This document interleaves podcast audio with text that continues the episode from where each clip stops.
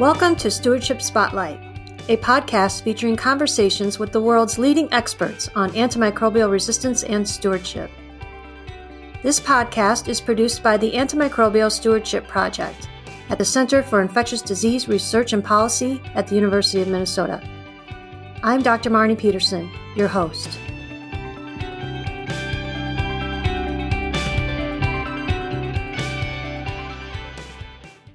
Today, I have the pleasure of speaking with Natalie Vestine, Research Associate and Communications Specialist for the Center for Infectious Disease Research and Policy Antimicrobial Stewardship Project. We will be discussing her many roles in the project, including understanding the importance of antimicrobial stewardship in COVID 19 patients. Over the past six months, Natalie has created a COVID 19 and antimicrobial stewardship or AMS, resource page, where she has collated hundreds of guidelines, tools, perspectives, publications, government, and public health policy for our CIDRAP ASP online community. Natalie, thank you for joining me today. Thank you so much for having me, Marnie. It's a pleasure to be here. Before we begin our conversation, I would like to provide our listeners a little bit of your background and accomplishments, as they may not be familiar with all of the many things you've accomplished in your career. Natalie has received her Master's of Public Health degree from the University of Minnesota, where she received the Most Outstanding Master's Project Award for her work on homicide risk factors in the Twin Cities. She has worked as a consultant for national and local public health organizations, and she received the Carol Young Anderson Collaborative Research Grant to study tuberculosis transmission in refugee populations.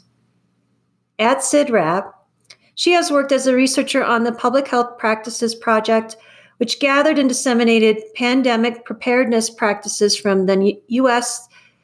territorial and local agencies.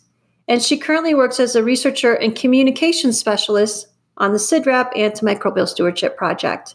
She is also an interdisciplinary artist, and this summer she participated in the Pandemic Artist Lab, hosted by Cassini House and Tulane University Special Collections. Natalie, as I mentioned in your introduction, you have a Master of Public Health degree. Can you tell us what led you to choose a career in public health?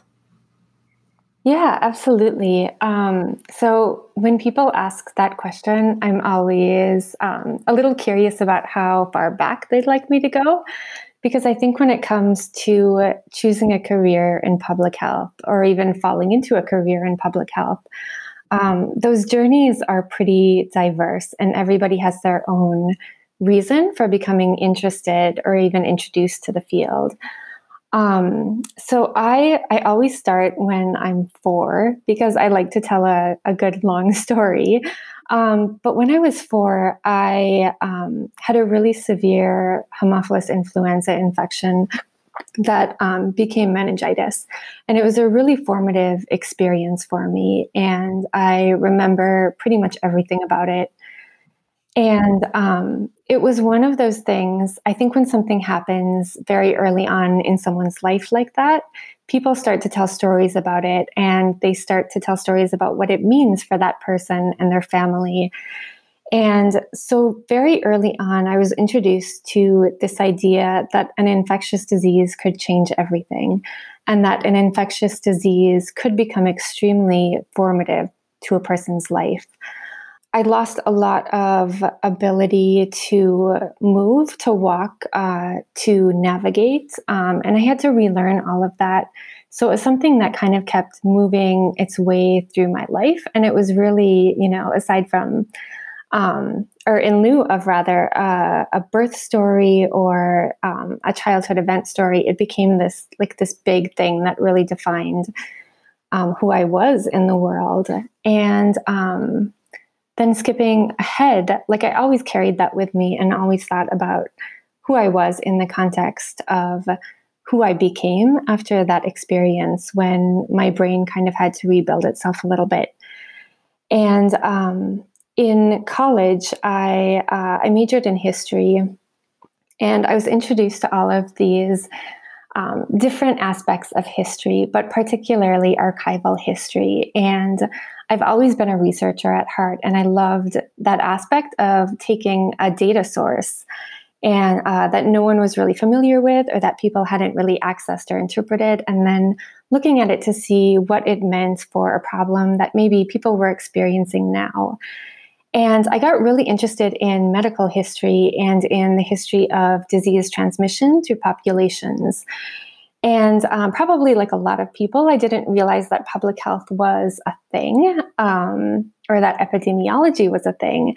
But I knew that I was really interested in the stories that we tell about disease and how disease kind of takes on meanings apart from uh, the pathogen or the science as it moves through communities, and how those are always attached to the science and scientific understanding.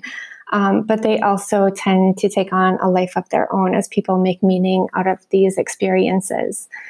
And um, I started looking at tuberculosis transmission because it's one of those diseases that has a tremendous uh, social, economic, uh, personal impact. Um, in terms of how it moves through communities and how it's experienced by individuals in different places. And I was particularly interested in tuberculosis, the stories we tell about tuberculosis. Um, so, in the Minneapolis and St. Paul area, there are a number of refugees who have resettled here from Somalia.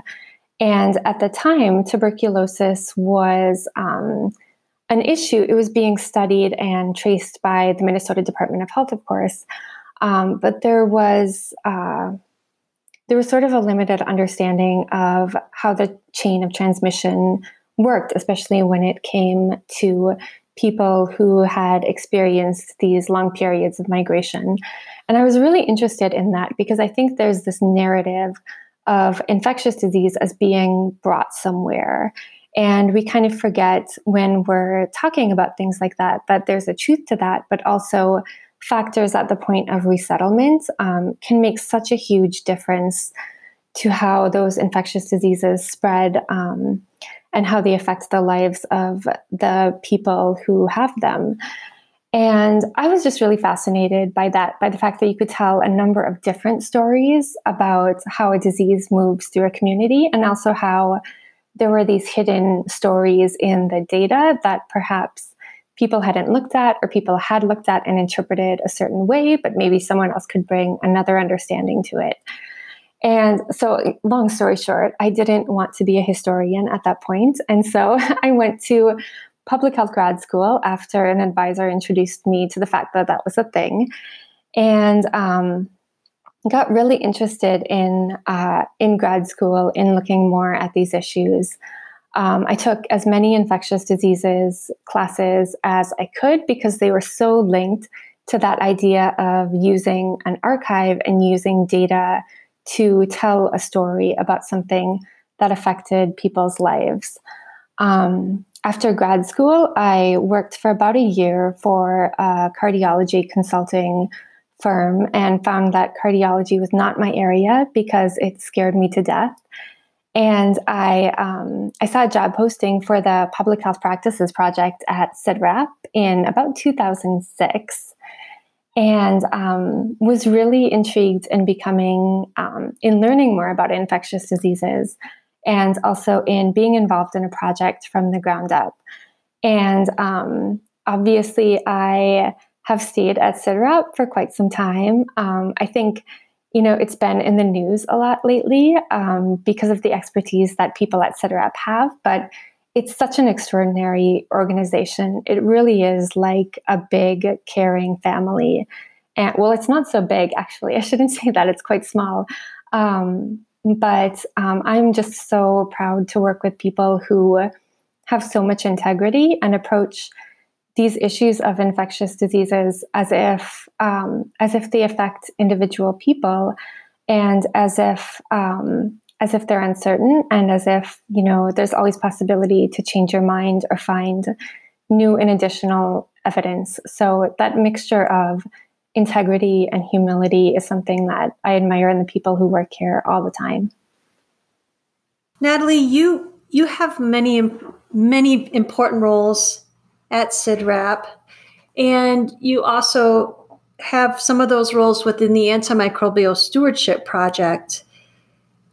And some of those include identifying, researching all the n- numerous sources of content and communication of your research.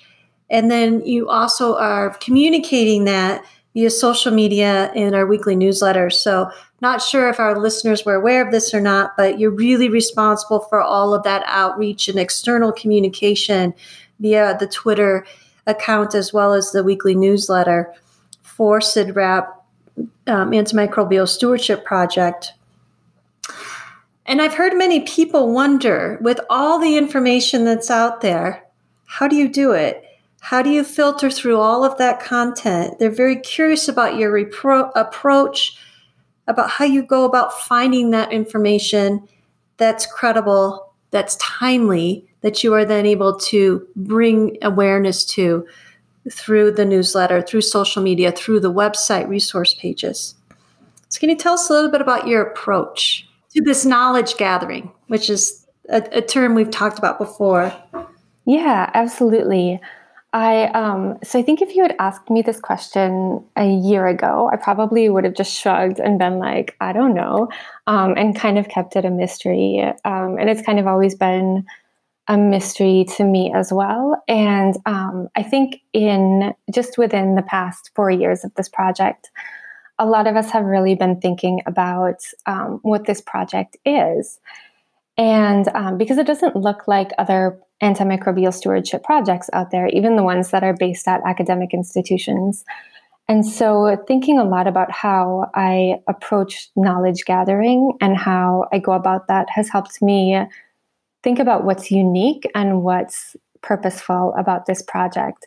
And I think it's this idea of being a project that bears witness and being a project that really places a lot of importance on knowledge gathering and on um, sharing that knowledge in a way that um, can help other people interpret it or that can kind of start to tell a story with how that knowledge proceeds throughout time. And my process, I I'm not sure how to describe it actually. I've always been a researcher at heart. Um, you know, to the point of actually lying to my parents as a child and telling them that I had homework to copy out an entry in the encyclopedia every night um, when that was nowhere near the truth. Um, and so there's, I'm always scanning the environment and I'm always looking for information, um, whether that's on Twitter and trying to, you know, look at some of these conversations, these very deep conversations that are happening between our researchers and doctors and clinical pharmacists and veterinarians on Twitter. Um, and really just kind of trying to immerse myself in some of those conversations.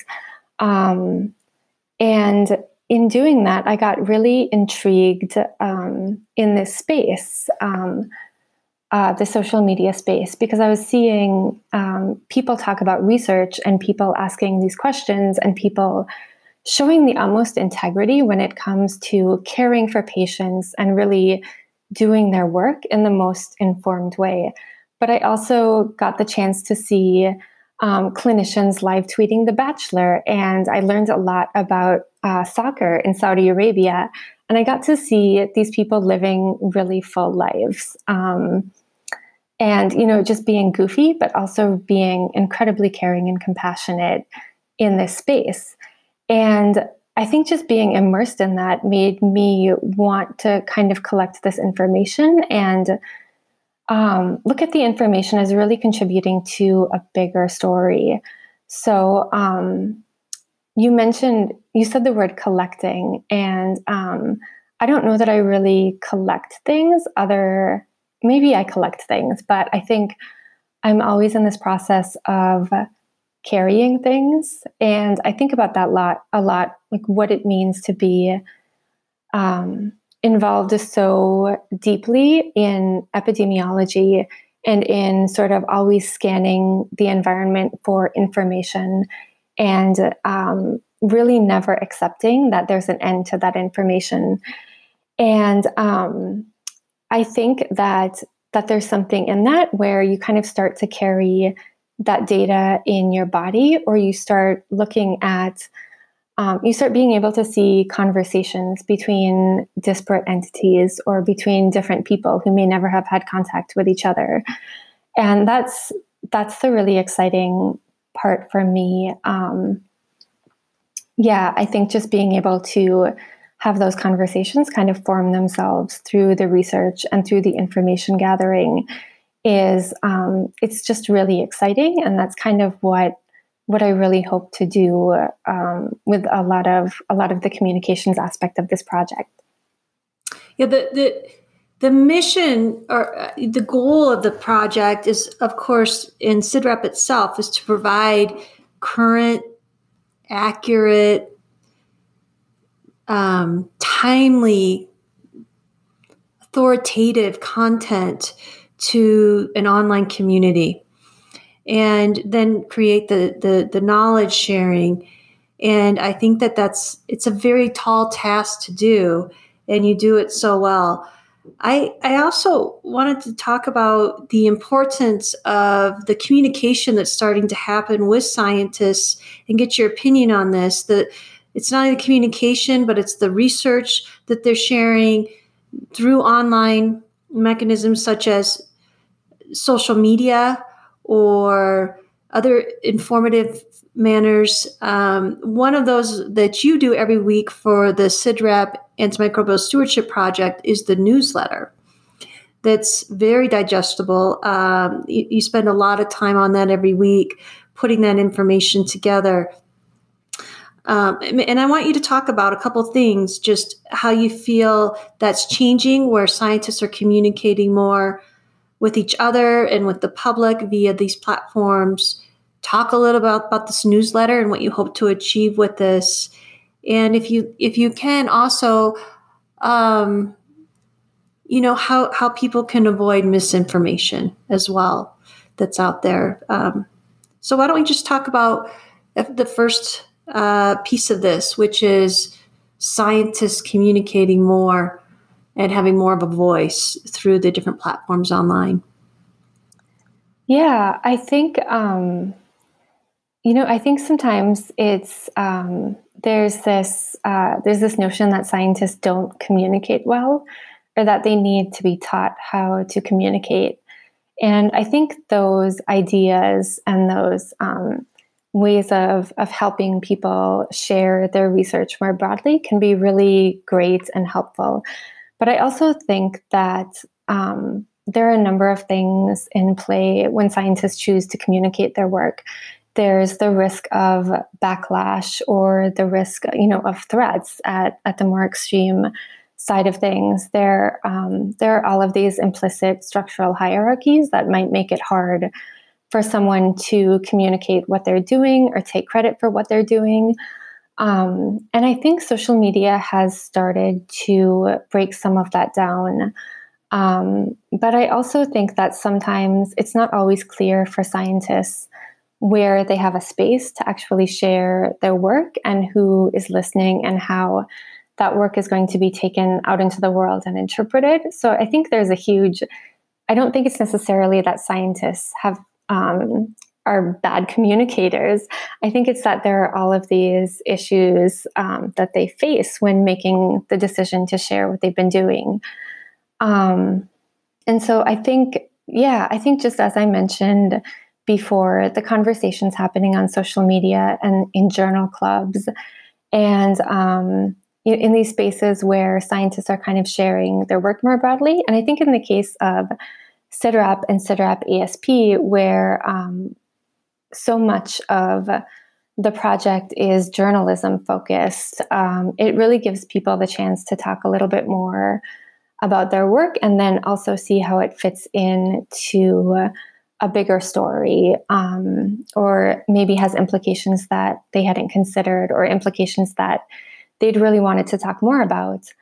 Um, yeah so i think i think it's really important for scientists to communicate their work um, and I think sometimes communication, especially when you've been collecting all of this information um, in your head or in your experience, it's a really natural thing to want to share that or to want to synthesize that in in a different kind of space, but sometimes the platforms aren't necessarily there or welcome for you to do that.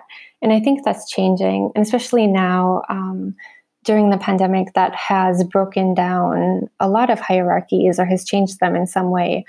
Um, that that's kind of some of those spaces are well, some they're closing down in some ways, but they're also opening up in other ways. Let's and let's move to a little bit to talk about this the newsletter. So in as I mentioned, you have many roles, and one of them is the weekly newsletter for the CIDRAP Antimicrobial Stewardship Project. Just tell the listeners if they're not aware uh, uh, of the newsletter or if they haven't signed up for it yet, what the purpose is, what what you're trying to achieve when you sit down to create that next newsletter for the week. Sure. So uh, we started sending out a newsletter maybe four months after the project launched.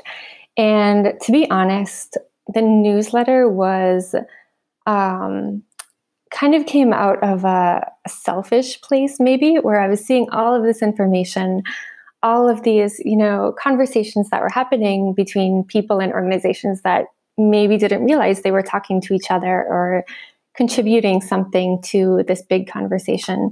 And I just needed a place to get it out of my head, to be honest. Um, and so uh, the newsletter that we send out every week, it's a collection of what's in my head, um, but it's a collection of research summaries, um, new guidance, new projects, uh, educational initiatives, opportunities for funding or um, occasionally for job positions and antimicrobial stewardship.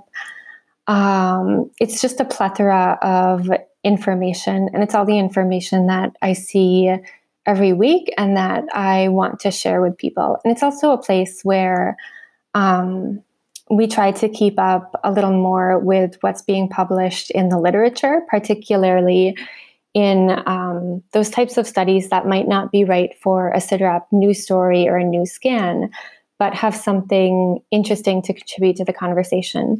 And so I try to bring together a pretty wide diversity of voices and um, people coming at this topic of antimicrobial resistance and stewardship from different places. And um, I've been trying to highlight more voices from low and middle income countries and um, voices that might have something, a different perspective to bring to the stewardship conversation or might have an argument to pick with it because I think that's really important as well. Um, yeah, so it goes out every Thursday. You can sign up on the website. Um, we're revising some of the formatting right now, but it's uh, it's basically just a big list right now of information. And then uh, you can find out more about what we at CIDRAP ASP are doing in that newsletter as well because we all always have uh, different different opportunities and events and interesting things happening here.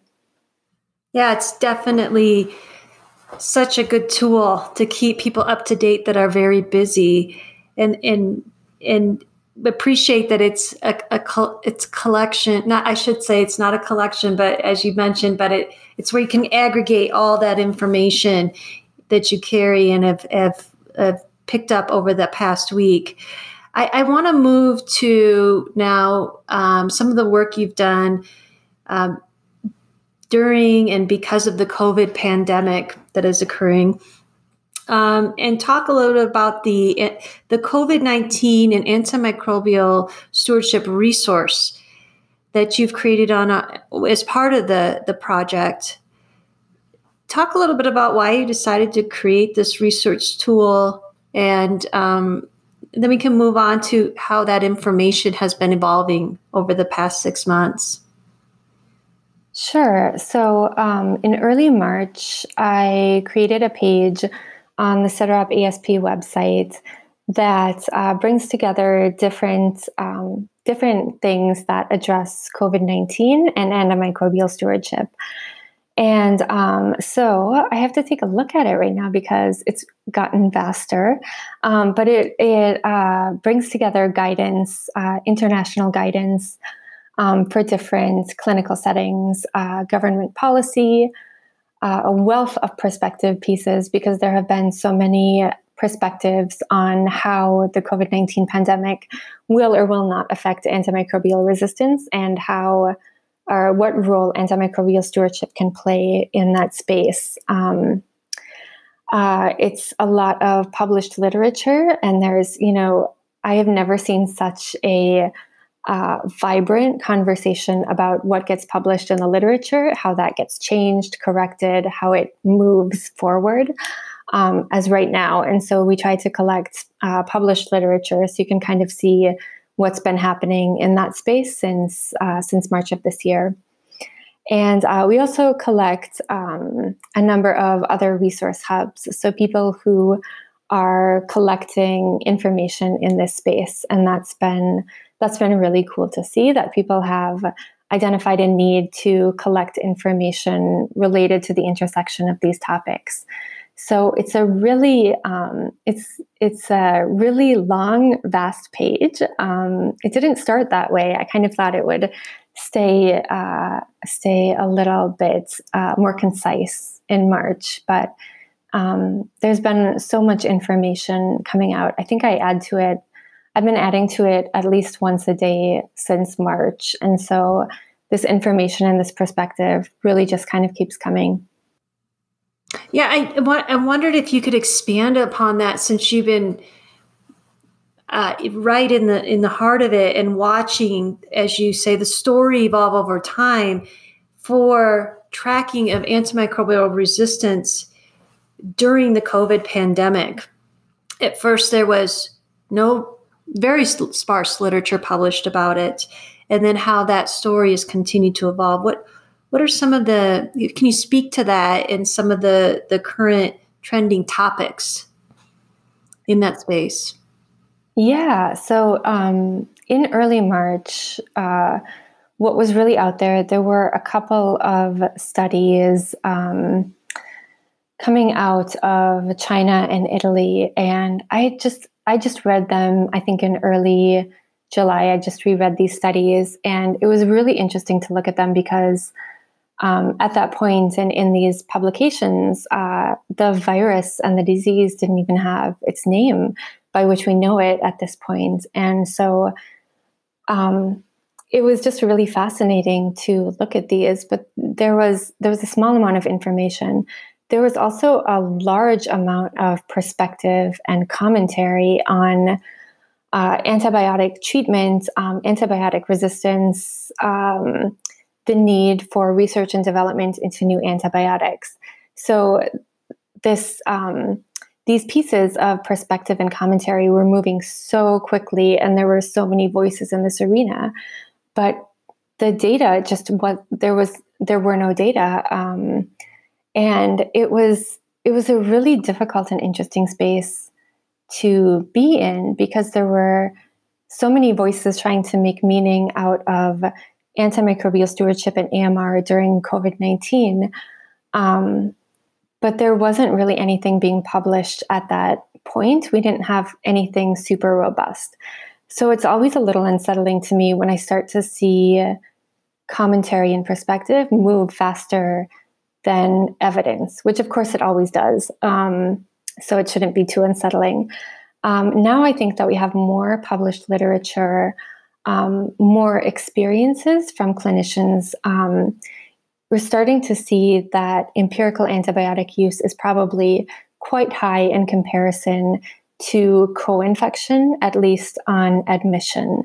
Um, the data have been uh, pretty variable when it comes to superinfection, um, sort of probably related to the duration of the hospital or the intensive care unit stay, um, where you start to see um, a higher rate of superinfection at those points. Um, what's been really interesting to me is that there's also been a number of experiences published um, and guidance published by clinicians who are aware of this particular gap, um, cautious about interpreting it at the local level, um, and based on what they're seeing in individual patients but um, really looking at ways to integrate COVID 19 response into antimicrobial stewardship efforts and the investment that they've made in building up a structure to do stewardship and do to do um, the optimal infectious diseases care um, and looking at how that can be applied here. So there's been a lot of really interesting research on um, implementing uh, COVID 19 stewardship and care into some of these structures, like uh, prospective audit and feedback, or into um, into the electronic medical record and clinical decision support systems. Um, there have been really interesting things about using the antimicrobial stewardship team to really handle remdesivir allocations. Um, and so, so some of these experiences coming out, um, a lot of that is US based. Um, and there are more studies right now, I think, coming out of Europe specifically. Um, so yeah, it's been it's been uh, fascinating to see clinical medicine um, and pharmacy kind of respond to uh, to some of these new data and then be able to take activities that they were already doing before and adapt them to the questions raised um, by what's known right now. Um, I think other other trends that I've seen or things that are um, seem to be interesting to people right now are um, looking at uh, what's happening with other diseases like tuberculosis, HIV, malaria, polio, when all attention is focused on this particular disease, and looking at um, the issue of substandard medications or of access to medications in places where rates of TB, HIV, malaria, these things are quite high. And um, so, people making sure that while we are so focused on reducing transmission of COVID 19, that we aren't forgetting that there are these other diseases that cause tremendous suffering um, in, you know, in inequitable ways and in um, in structures that might not have the laboratory capacity uh, to diagnose them quickly or to pivot as quickly when an emergency happens. Um, and then the one other trend that I've been seeing lately is a trend toward really looking at hospital wastewater as a place to do surveillance of AMR when, um, as it relates to COVID 19. Um, and so looking at some of these structures that are already in place in many, um, in many areas to look um, or to identify and do surveillance for ESBLs in hospital wastewater and how that might relate to empirical treatment of COVID 19, particularly in critical care. Um, so that's been been a big area of interest, I think, and something where people can uh, can start to use some of these structures that are already in place or are beginning to sort of be built. Um, yeah, I haven't I haven't seen anything related to AMR um, as it relates to outpatient prescribing during COVID nineteen, and I think that would be that's definitely um, something not to forget about. I would say. And Natalie, where where can people find? Um, maybe if you can just describe where they can find all this information within the CIDRAP website. Um, and I, I also assume that you add some of this content to the weekly newsletter as well, so they can can click right into the content that you're highlighting into the newsletter to the website or whatever the original source is? Yeah, I um, so I've been adding all of the COVID nineteen and AMR information into the newsletter every week. So if that's something that's easier for people to just get that to their inbox every Thursday, they can sign up on the website. Um, otherwise, the website is all freely accessible. Um, it is quite vast, as I mentioned. Um, so if you go to the uh, the cidrap.umn.edu slash ASP website, um, there's a, a, section for COVID 19 and AMS in the right hand menu bar, and that has all of the information. Um, you can also, um, any of the listeners can also feel free to tweet at me on the CIDRAP uh, ASP Twitter account. Um, I'm on there a lot and I'm always happy to answer questions or take suggestions. And that's um, at CIDRAP underscore ASP on Twitter. Excellent. Yes, it's good for people to realize that that when they engage by Twitter with our project at CIDRAP ASP, that they're able to engage with you at the same time Tell us a little bit more about your involvement in the Pandemic Artist Lab. Yeah, so um, the Pandemic Artist Lab was a lab hosted. Well, it's a it was an experimental space um, online hosted this summer by Cassini House and Tulane University Special Collections, and it was part of their Art Meets History initiative. And so it was all about um, as uh, Rick Kadur, who heads Cassini House, put it, um, taking a problem that you're experiencing in the present uh, by the hand and walking it back through history to find out what became linked at what time and what is the genesis of this problem, and then how you can walk back into the present and um, make art and uh, make art that speaks to that and maybe helps to carry what you would like to see into the future. And it was premised on the fact that as a pandemic or an epidemic moves through society, it reveals things. So it reveals uh, all of these problems that maybe uh, different groups hadn't thought about and other groups had recognized were there and were problems. Um, it creates the space of listening to um, all of these things that might be connected with infectious disease that maybe people hadn't realized before. But um, the goal for the Pandemic Artist Lab was to um, really learn as much as possible about how archival research can speak to a present day experience and how it can kind of drive your knowledge um, about how an experience um, can give you the information you need to make changes to things that are broken or things that are breaking because of that infectious disease experience.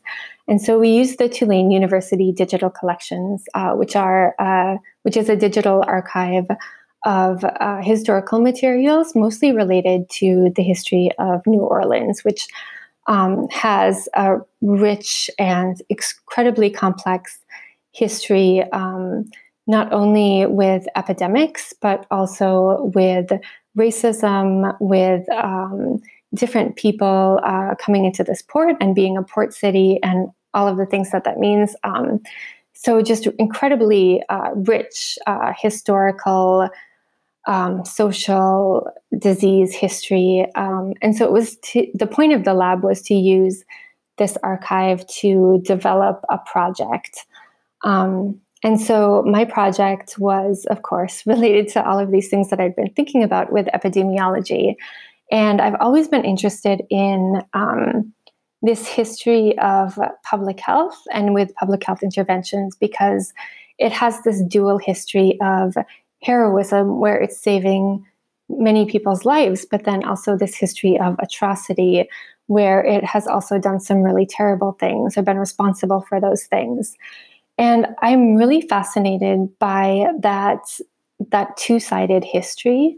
And so my project has um, the premise of my project is to use art to kind of communicate this um, this history of both heroism and atrocity what you take from that what you learn from that and then how you carry that into the future to make sure that you're stripping the future of harm um, by by taking all of that knowledge with you um, and choosing what to carry. So I'm still really thinking through a lot of it. It was an intense experience, and I learned so much from that lab, both um, both about how to use archives to address a present day problem and to bring different areas together, um, but also also just really made me think a lot about my own relationship to public health and um, and how I kind of approach my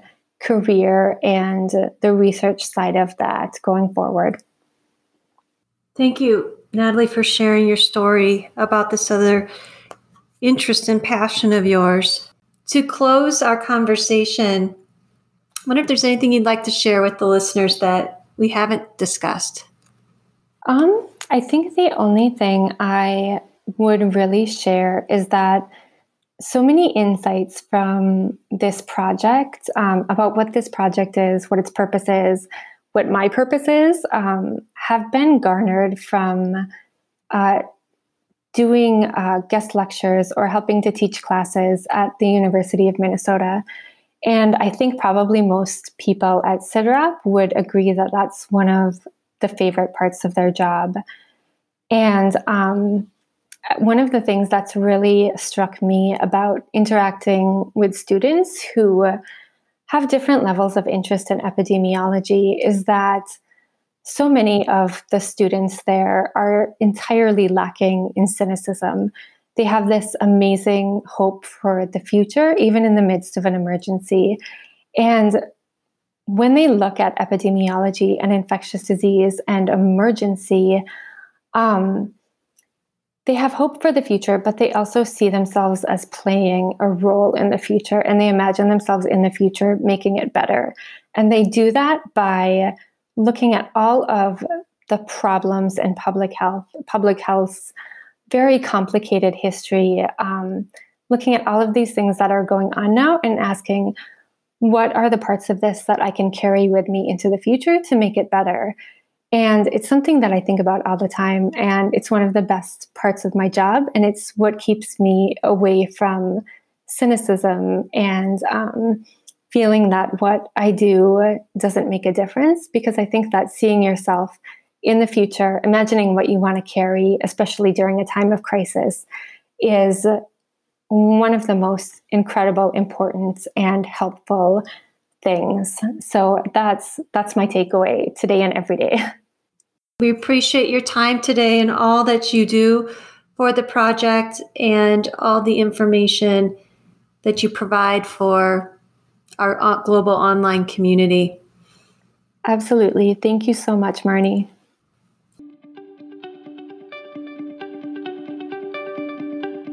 This is Dr. Marnie Peterson, and you've been listening to Stewardship Spotlight, a podcast produced by the Antimicrobial Stewardship Project team at the Center for Infectious Disease Research and Policy. Our podcast editor is Maya Peters. For more news and information on antimicrobial resistance and stewardship, check out our website at cidrap.umn.edu slash ASP. You can also find us on Twitter at cidrap underscore ASP.